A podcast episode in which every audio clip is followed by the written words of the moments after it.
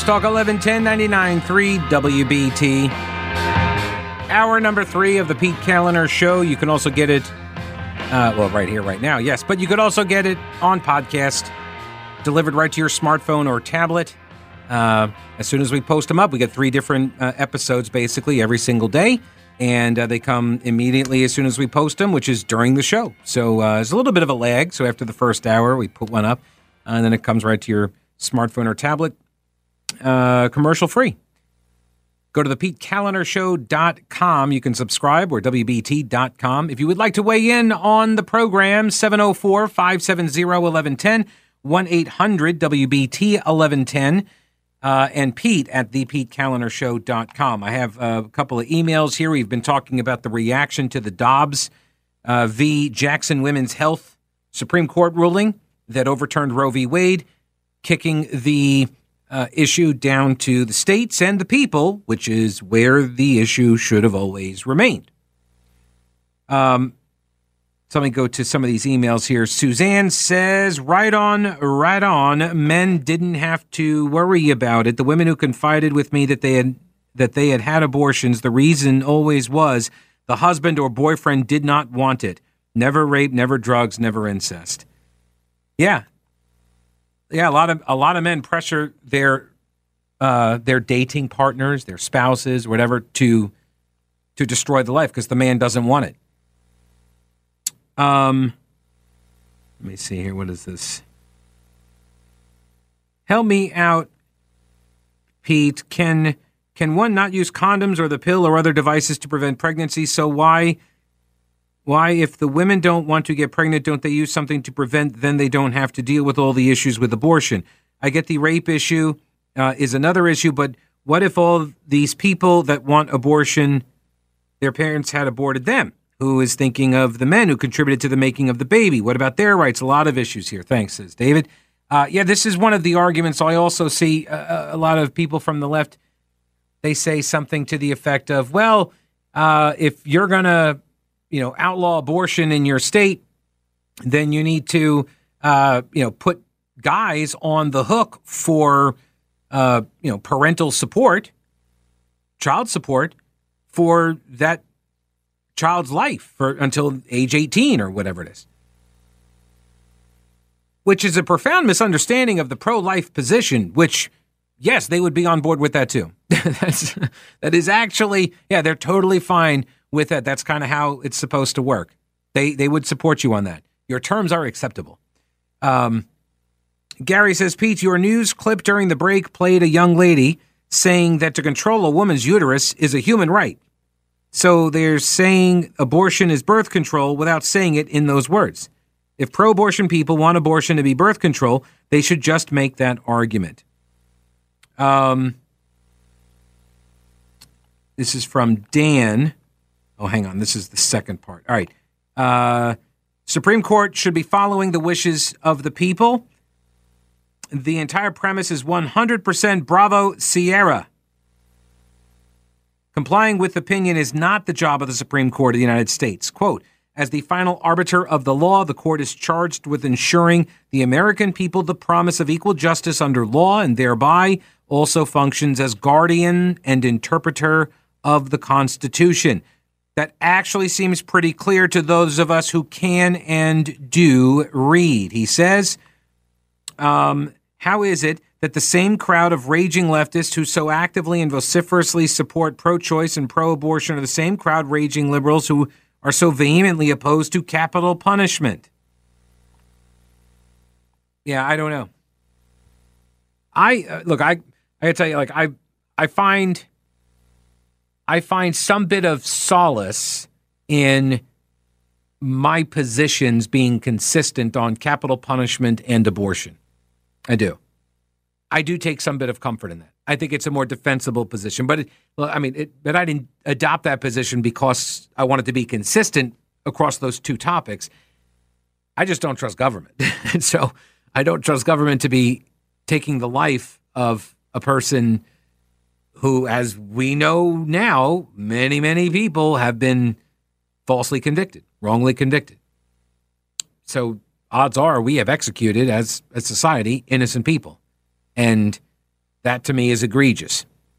So that's where I come down. Anyway, um, Joseph says the lack of widespread rioting with massive damage over Dobbs tells me that the 2020 summer riots were endorsed and even coordinated by the system because of Trump. If Trump was in office when this decision came down, it would have been summer of Floyd 2.0. Leftist violence is not organic. It's not coming from the street. It doesn't have public support. Leftist violence is simply state sponsored terrorism against the domestic population. Uh, like I don't know, I don't know, I, I don't know how to make that kind of prediction with certitude. So I don't make those types of predictions. Um, Gary, he says, Pete, maybe between the uh, the crime, the shootings, abortion, et cetera, et cetera, we are witnessing the result of cultural rot from the 60s on. There has been decades of incentives for people to do whatever they want with no repercussions. Maybe as we end abortion on demand and even as we focus on red flags, we change how we value other people. Maybe a guy doesn't date that crazy chick because they aren't they aren't easy outs. Maybe that girl doesn't date the scummy guy because they are no easy outs. Maybe we examine how we treat others and what we allow in our lives as we face the repercussions. We have already seen how Wokeism has destroyed dating for young people and a lot of corporations. We are facing blowback as a culture for what we have rewarded for decades, and the easy answers people want don't exist. P.S. Uh, keep doing a great show and challenging people's ideas. Thanks, Gary. Appreciate the uh, the message. Um, okay, I think I'm caught up on those emails. I have a lot. It's like drinking from a fire hose here. Um, Icky on Twitter says, Pete, uh, it would really help if uh, people would just find other hobbies and interests rather than just sex. That would be, yeah, that probably would open some different doors for you. Uh, Monica uh, suggested the death penalty for rape. Huh? Now, see, now that would be, well, no, it's not. Because you could entice a guy into having the relations and then accuse him of it being rape and then you you yeah you could do the rape test and all that and then you could get him murdered by the state see what i mean it's a slippery slope there there was a series of tweets that john hayward he's a writer um, i think he's a was he writes for breitbart and uh, he went onto the twitter machine put out a thread he said for a lot of people especially younger men by the way i'm old enough to remember when these were called tweet storms and I always appreciated the the impending tweet storm because you could see it building, building on the horizon. Clouds would gather, the ones and zeros. You could just smell it like the air would shift. You could smell it in the air. Tweet storms coming. Now they just call it a thread, which is meh, thread. Whatever. John Hayward, he's got a great thread. I want to read uh, portions of it to you. Um, as well as cover this assertion that a couple of the justices lied. They may have committed perjury when they were talking with U.S. senators about their positions on stare decisis and Roe v. Wade. Wall Street Journal with an editorial the justices did not lie to the Senate.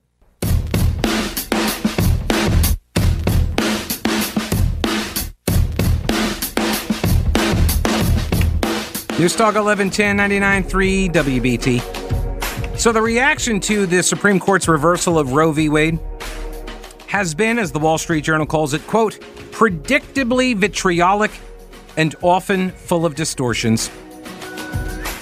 They did not ban abortion. They said there's no constitutional right to abortion. They didn't take away a right. They said it was never there. Now, you may say, well, that's splitting hairs. Uh, but I disagree. I've said from the very beginning, this as soon as I as soon as I had an understanding of what Roe v. Wade did, when I saw it and when I saw Casey, you could see that they had divined a right under due process, equal protection, and right to privacy. But they were not listed. They they were not there. And yes, I'm I'm the kind of guy that's like, I refer back to the founding document because that is our seminal law, and it says the rights not explicitly enumerated here are reserved to the people in the states. And so when you go beyond that, then yes, I view you with suspicion. The majority did not set up other rights to disappear. They explicitly said abortion is unique. The most unfortunate claim now is that there's this accusation they say that some members of the uh, majority lied during their confirmation hearings. The charge is that they suggested that Roe v. Wade was precedent that could not be overturned. This is stare decisis.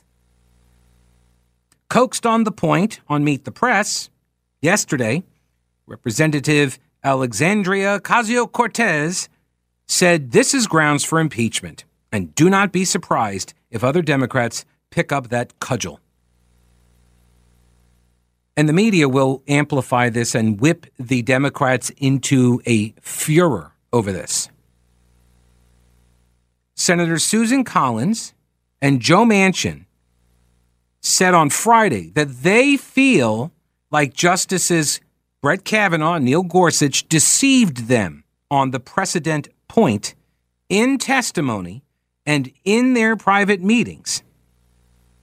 Now, the Wall Street Journal says they weren't in those meetings. And full disclosure, I, Pete Kaliner, was not in those meetings either. But we'd be stunned if either justice came close to making a pledge about Roe v. Wade. The reason is that the first rule of judging is that you can't prejudge a case.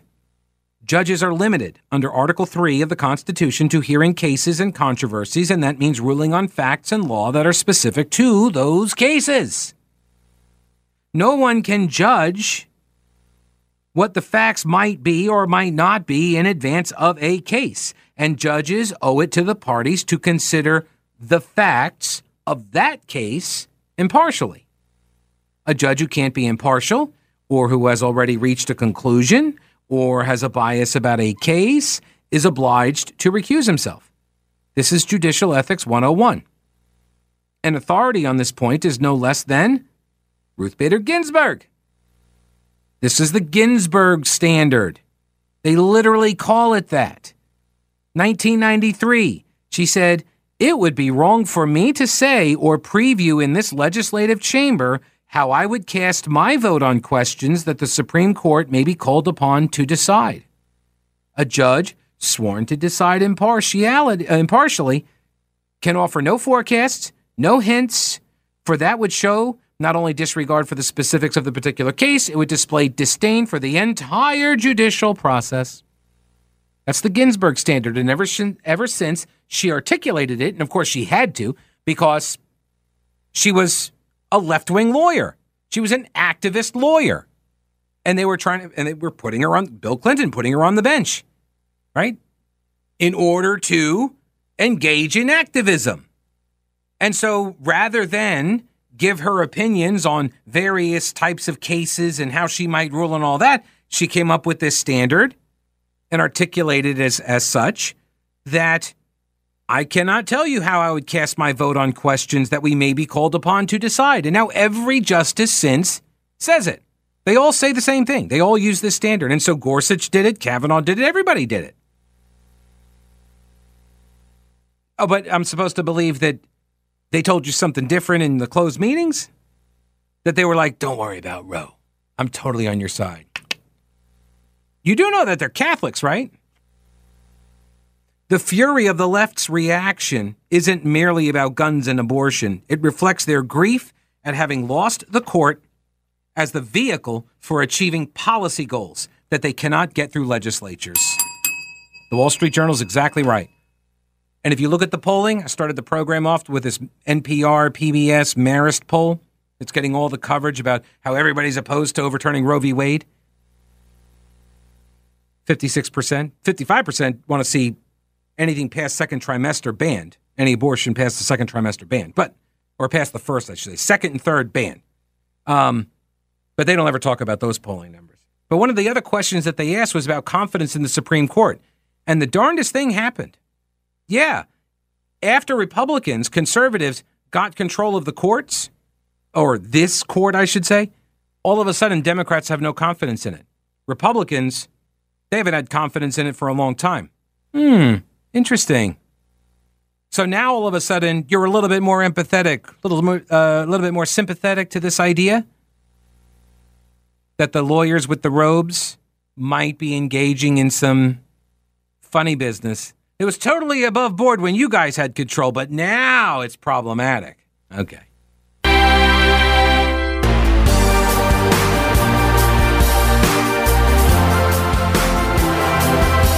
News Talk 1110, 99.3 WBT.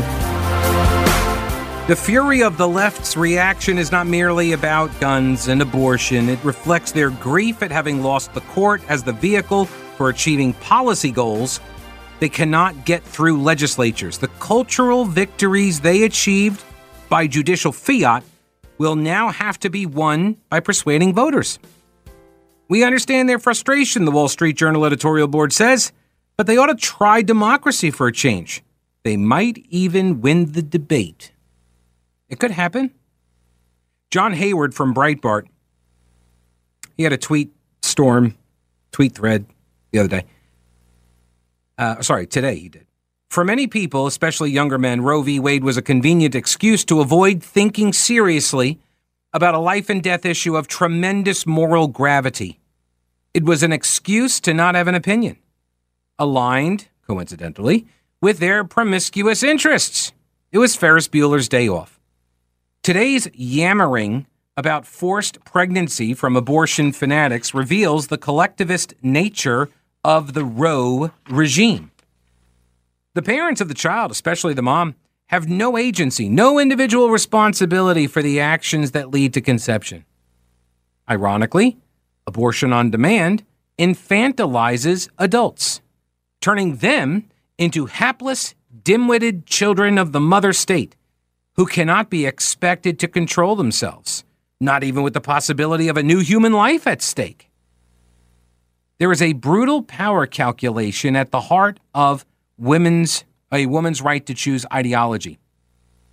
Three people are involved in an abortion, but the one who will die has no voice and gets no vote. We all instinctively know that's wrong, but our moral instincts are silenced by politics. These are difficult questions to ponder. So, of course, there was an eager marketplace for a top down non answer imposed. As every legal scholar knew all along, it was in defiance of constitutional law and reason. It was an easy collectivist answer to a matter of individual conscience. Forcing an entire nation to internalize those collectivist answers and power calculations did a lot of damage to our society. It increased the appetite for judicial activism as well as top down solutions. Note how the end of Roe's political activism is denounced as activism by the left.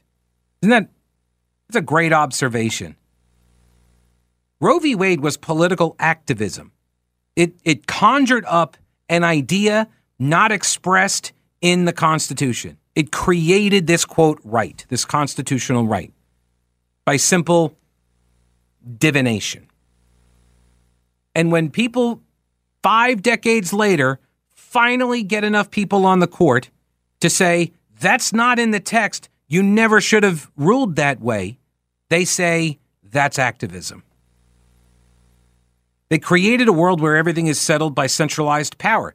The titanic federal bureaucracy, politicized courts, and they cannot abide when someone else has the controls, especially when they use it to reduce centralized power and send issues back to voters.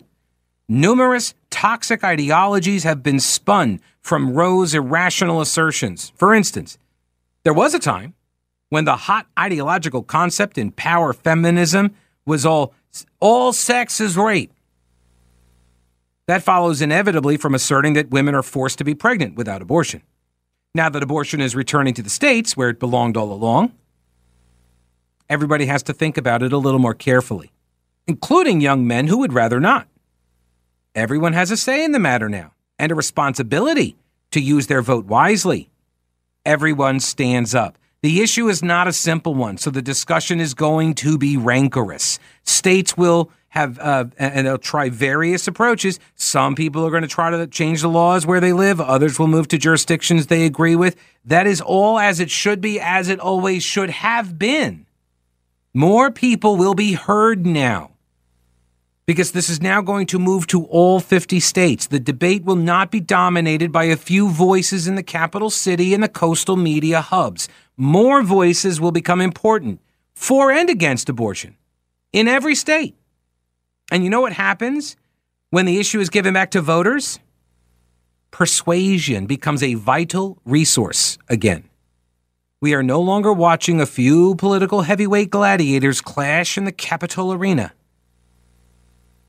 So many voters must be persuaded now and in perpetuity. And that process of persuasion is never going to be over, folks.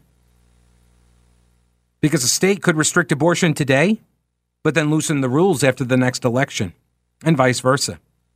And we'll have to think about the issue, and we're going to have to talk about it. Men, women, forever. This doesn't end. With lives on the line, though, that's how it should be, right? John Hayward at Breitbart says the power to set the rules for abortion has been returned to the people of America, and so has the weight of responsibility both before and after conception. Do not fear that burden because it measures the dignity of freedom. Servitude and obedience require no moral judgment. Maybe between all of us, we'll find some deeper wisdom about sex and pregnancy and child rearing and the responsibility of individual families and society. It seems far fetched today, but angry yelling will fade in time because it's not persuasive, and persuasion is king now. Everyone reading this has more to say about this matter of life and death, choice and consequence, freedom and responsibility than they did last week. And the American people are far less vicious and hysterical than their political class is.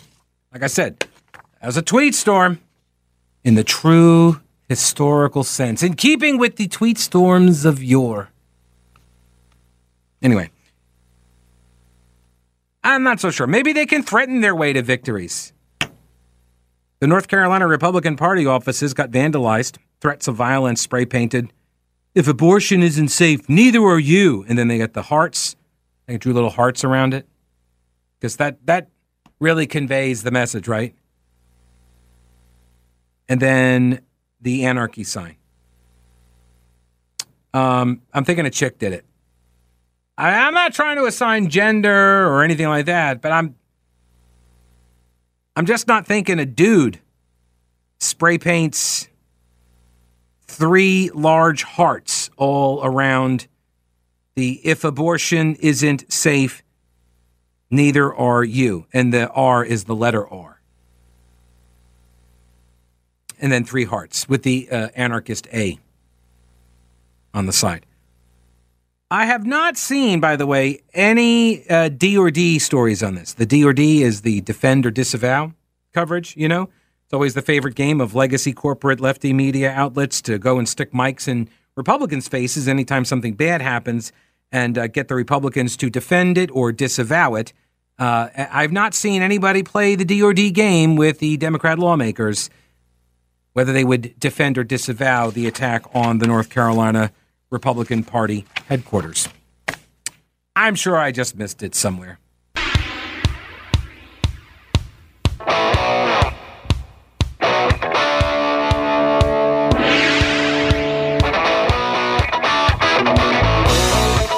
News Talk 11 1099 WBT. Charlie Cooke at National Review pulled out one of the lines in the dissent from the uh, the Democrat appointed judges, the lefty judges on the Supreme Court. Uh, most threatening of all, they said, no language in the decision from the majority stops the federal government from prohibiting abortions nationwide. Once again, from the moment of conception and without exceptions for rape or incest. So they're, they're highlighting what's missing. In other words, they wanted to see the majority put in some sort of uh, federal or some sort of a, a, a, judicial prohibition against the federal government from prohibiting abortions nationwide. Congress can do that, by the way. right? If you guys want to write a law that codifies Roe v. Wade, which is, by the way, why I kept asking these questions of the candidates when I had them on. When I asked Marjorie Eastman, who was running for Republican U.S. Senate, right? I asked her, Do you want to codify Roe v. Wade? And she wouldn't give me an answer. And then it became obvious she wouldn't give me an answer when I kept asking the same question and she wouldn't give me an answer. That's why I asked it. Because if I'm going to send you to the legislature and this now becomes up for legislating, I would like to know how you intend to legislate. But here's the thing. Charlie Cooke says if the Dobbs majority had decided preemptively that the federal government was barred from prohibiting abortions nationwide, it would have undone decades of progressive led expansions of the Commerce Clause and the Necessary and Proper Clause and made the stare decisis complaints that have been advanced by the dissenters look like a walk in the park. Is that really what they wanted? The dissent, the dissenters are correct to deduce that if there is no right to abortion in the Constitution, which was the only holding in the Dobbs ruling, but it's not there, well, then the federal government is not explicitly prohibited from regulating or banning it. But that a given federal action is not explicitly prohibited does not, under the constitutional order, mean that the government necessarily enjoys the power to take that action in the first place. The Constitution grants the federal government only a handful of enumerated powers, which are limited even further by the Bill of Rights. Unfortunately, this presumption that the rights that are not enumerated are reserved for the people and the states, that presumption has eroded over time to the point that the federal government now presumes almost unlimited power and accepts checks on its authority only via the Bill of Rights, the Equal Protection Clause, or whatever a transient majority on the court contends might be contained within the free candy machine that is the substantive due process doctrine. Naturally, that erosion did not happen on its own. It was achieved over time through deliberate and sustained efforts, not of the Federalist Society, but of the Democratic Party and the judges that it has repeatedly put on the bench. See, this is this was why I celebrate the Dobbs decision.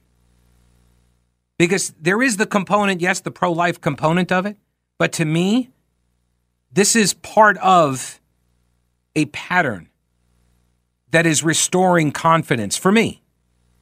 And it doesn't have to for you. You're a different person. It's totally fine. But for me, I have long worried about this erosion that's why in 2016, I, I was a Rand Paul guy. I wanted Rand Paul to win the nomination for Republican, uh, uh, the Republican nomination for president. I wanted that because he was the only one talking about reducing the scope of the executive branch because it had usurped powers delegated to the legislature. That the administrative state has gotten completely out of control. And Rand Paul was the only one talking about doing anything to restrain it. That's why I was a Rand Paul fan. Um, that's why I was a, I'm a fan of this decision because it sends it back to the states because that's where it should have been, and that was the rationale that they cited and used, and that's all that they needed to say because that's the correct position in my view, and I'm no lawyer. Um, there is another case. There are actually a couple more cases that deal with the growth of the administrative state that the U.S. Supreme Court is about ready to issue rulings on as well. And uh, I know everybody's like focused on the guns and the abortion rulings, but these three cases that are coming down the pike, they're like really like esoteric and really in the weeds on bureaucratic mumbo jumbo and all this other stuff. But at their heart, what they're about is whether or not these federal agencies get to write the rules because Congress has found out that they can crank out little video clips and fundraise off it, and that's basically all they have to do. And they can write broad laws and send them over to the executive branch, and they just say, uh, the Secretary of Energy shall create some rules, and the Health and Human Services Secretary shall create some rules, and so and so shall create some rules. And all these agencies start writing their own rules outside of the legislative process, outside of our representatives. And so I'm looking forward to these next three cases coming down. And I'm going to go out on a limb and I'm going to make a prediction, not on the outcome of the cases. I'm not going to do that. You know, I don't do that. But I'm going to go out on a limb and say that a lot of folks are not going to have any idea that those might actually be way more important than the gun ruling and the abortion ruling. Our friends on the left may not even know what these next three cases are going to tell us. All right, stick around. Brett Winterble is going to tell you some stuff up next. I'll see you tomorrow. Don't break anything while I'm gone.